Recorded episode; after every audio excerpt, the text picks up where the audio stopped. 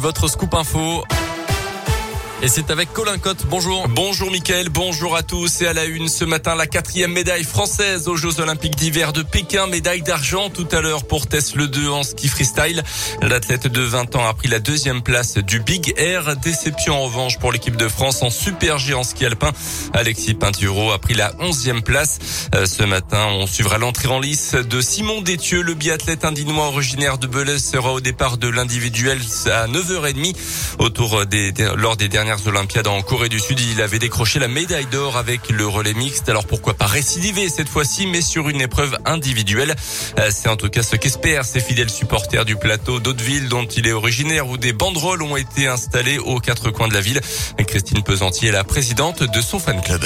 J'espère que ça marchera. J'espère qu'il y aura une médaille d'or. Mais après, bon, on se satisfera de ce qu'il y aura. Hein. Mais bon, il n'y a pas de raison qu'il n'y arrive pas. Alors, je le sens bien. Il est posé, il est tranquille. Je pense que ça devrait faire. Les fans de Simon sont derrière lui. Euh, on va sortir les drapeaux, la cloche, euh, les bravos, les allez Simon. On espère qu'il arrivera à tirer son épingle du jeu. Et à l'occasion du sprint samedi et de la poursuite dimanche, le fan club de Simon Détieu organise une diffusion sur écran géant à la salle des fêtes d'Hauteville. Hier, du côté des filles, Anaïs Chevalier Bouchet a décroché l'argent sur l'individuel. Dans l'actualité également, un vol de chiots à répétition ces derniers jours à Bourg-en-Bresse. Samedi après-midi, deux individus ont défoncé la porte d'un appartement, puis agressé l'occupant des lieux à coups de couteau. Notamment, ils sont repartis avec un chiot présent dans le logement. Avant d'être interpellé quelques instants plus tard, l'enquête a finalement montré que l'animal avait été volé par la victime. Les propriétaires sont donc venus le récupérer. L'enquête a été classée sans suite.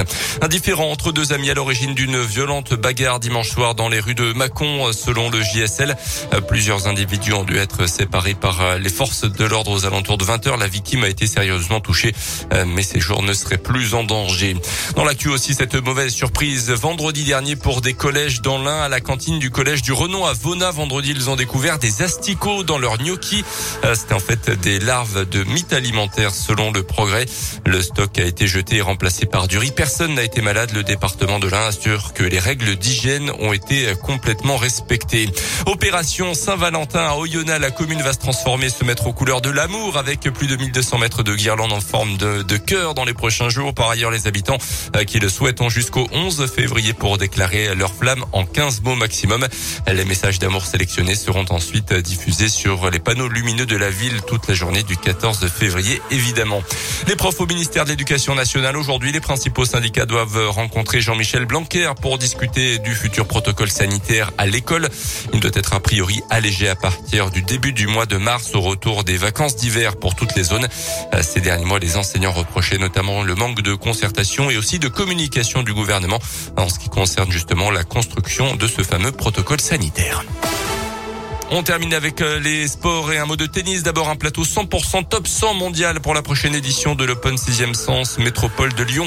En partenariat avec Radio Scoop, du vingt-six février au six mars. Parmi les têtes d'affiche, l'ambassadrice lyonnaise Caroline Garcia, Alizé Cornet ou encore Kristina Mladenovic. Et puis, cinq mois avant l'Euro de foot féminin, la sélectionneuse Corinne Diacre va dévoiler ce matin la liste des vingt-trois joueuses retenues pour disputer le tournoi de France. Une série de matchs amicaux qui auront lieu à la fin du mois. Les Bleus joueront contre la Finlande, le Brésil et les Pays-Bas.